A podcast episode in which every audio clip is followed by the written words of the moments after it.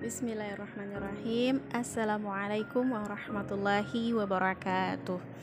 Alhamdulillah, semua alhamdulillah Anak-anak soleh soleha SDT Alikhlas Kota Tual bersama ayah bunda Gimana kabarnya puasa kita yang sudah keberapa hari ini?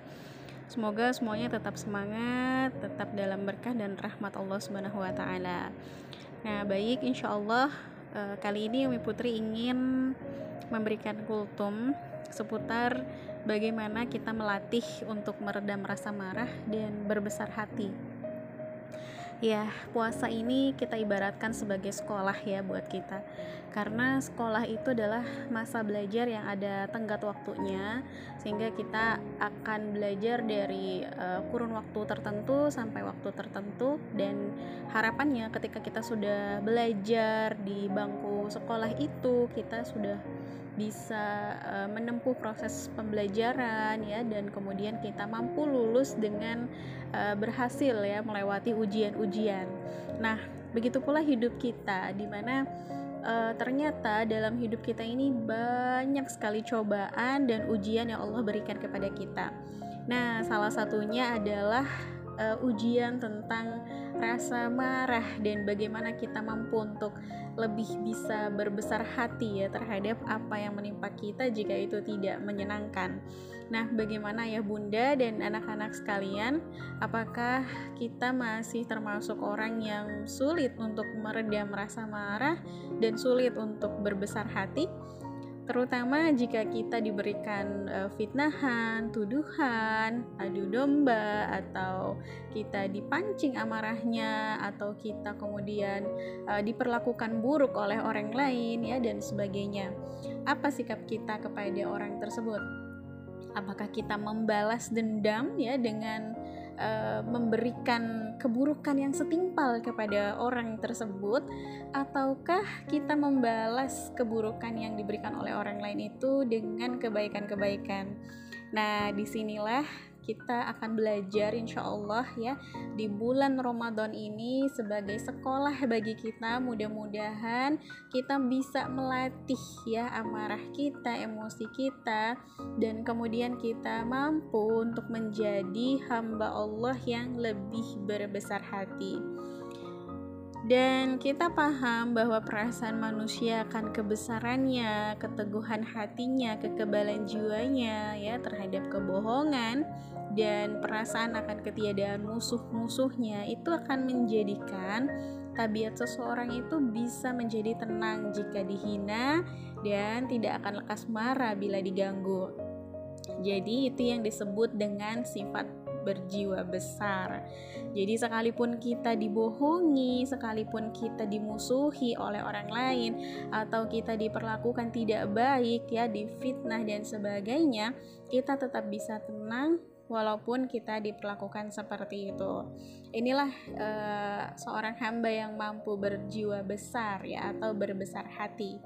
Nah, pembawaan asli dari dalam jiwa itu sebenarnya punya peran yang sangat besar dalam tindakan manusia, seperti sikap keras, ya, tenang, kemudian uh, jernih, ya. Tapi di sini ada kaitannya antara keyakinan seseorang dengan dirinya, dengan kesabaran dengan orang lain menurut Dr. Muhammad Al-Ghazali ya membukakan pintu maaf yang selebar-lebarnya itu terhadap kesalahan orang lain itu adalah ciri dari orang yang memiliki hati yang besar atau berjiwa besar.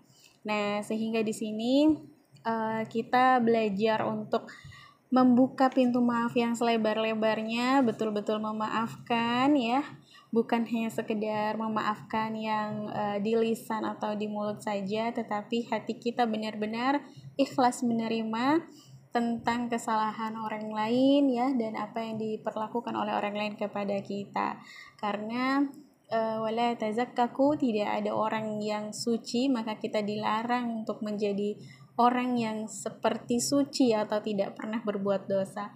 Sehingga ketika orang lain berbuat dosa kepada kita atau berbuat uh, salah ya karena dosa itu kepada Allah dan mungkin kita sebagai sesama manusia itu ada kesalahan gitu ya. Maka terhadap orang yang berbuat salah kita tidak perlu naik pitam atau ingin membalas ya.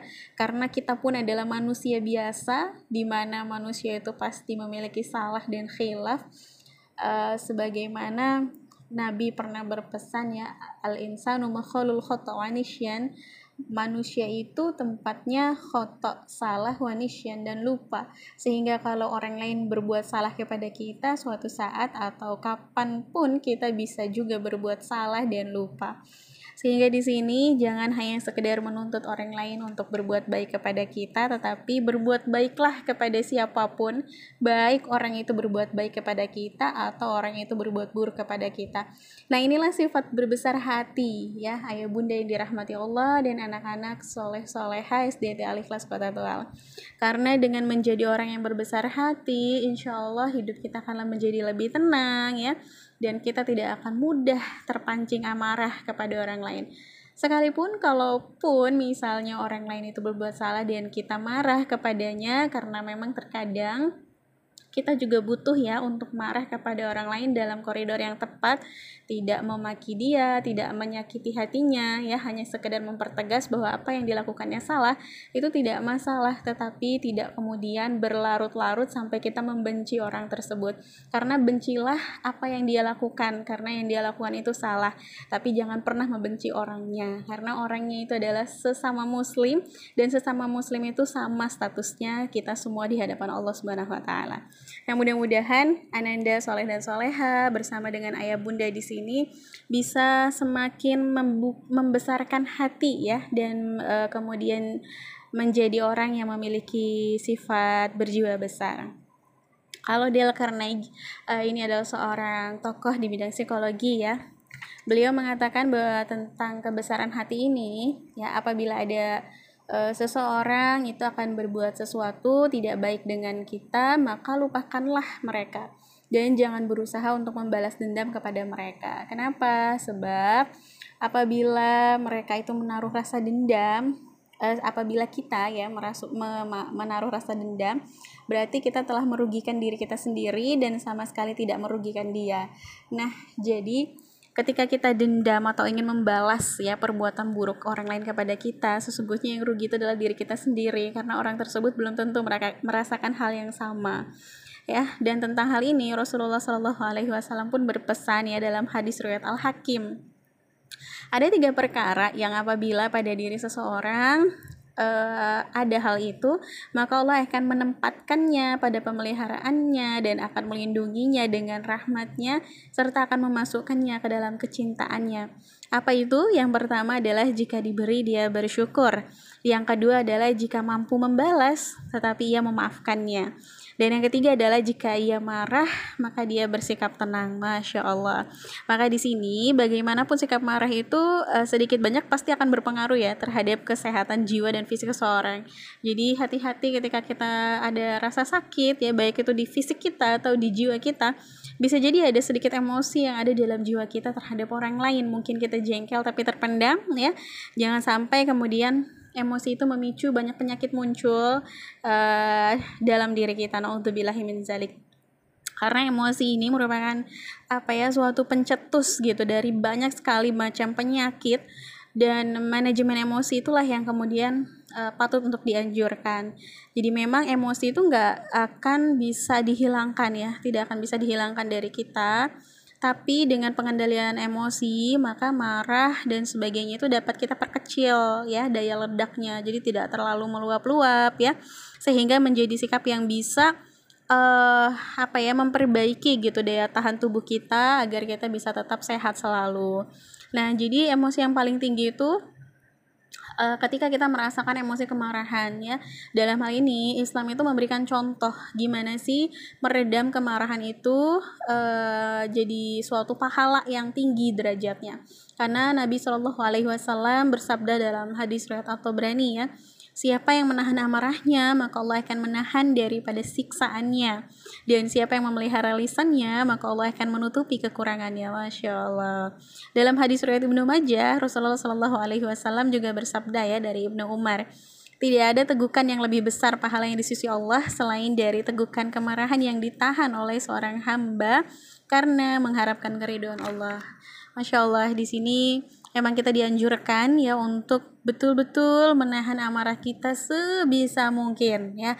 Bila perlu kita menahan dengan berbagai macam upaya agar kemarahan kita tidak meledak-ledak ya.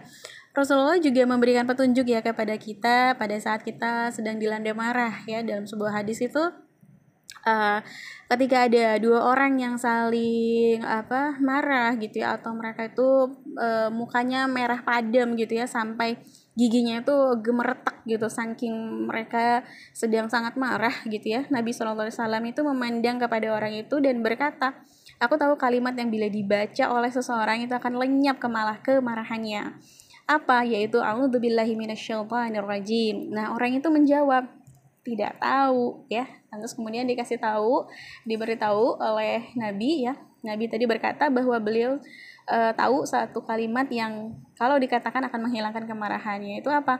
A'udzubillahi. Nah, jadi orang yang sedang uh, marah tadi itu menjawab apakah uh, engkau menganggap aku ini gila gitu. Dan itulah bentuk ledakan kemarahan sehingga uh, petunjuk dari Nabi pun nggak dihiraukan gitu. Padahal Nabi maksudnya mengingatkan gitu ya ketika ada orang yang marah ini ucapkanlah rajim supaya kita tidak digoda ya oleh syaitan kemudian marahnya menjadi meledak-ledak. Tapi saking marahnya ledakan marahnya saking tingginya uh, peringatan oleh Nabi pun tidak dihiraukan oleh orang ini karena dalam keadaan marah ya orang akan sangat sulit untuk memakai uh, logikanya ya pikirannya nalaritasnya gitu itu tidak digunakan. Akhirnya akibat marah itu seorang akan bisa uh, mudah membuat kerusakan dan keburukan ya. Mungkin karena ingin membalas dendam atau ingin meledakkan emosinya gitu ya. Baik itu kepada dirinya maupun kepada orang lain dan itu akan menjadi suatu uh, penyesalan ya nantinya di waktu yang akan datang.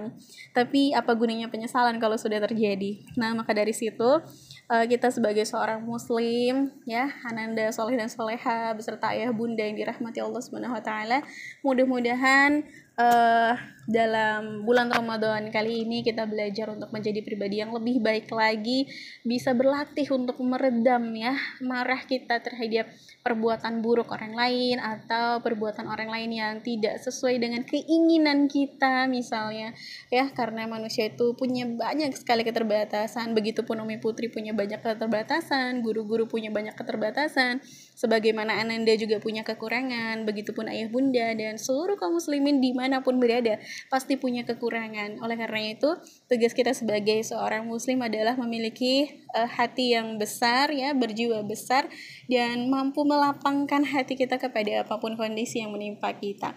Mudah-mudahan semuanya dimudahkan oleh Allah urusan dan aktivitas saya Bunda dan Ananda sekalian dan dilancarkan puasanya di bulan Ramadan kali ini. Semoga bermanfaat untuk Umi hari ini. Wassalamualaikum warahmatullahi wabarakatuh.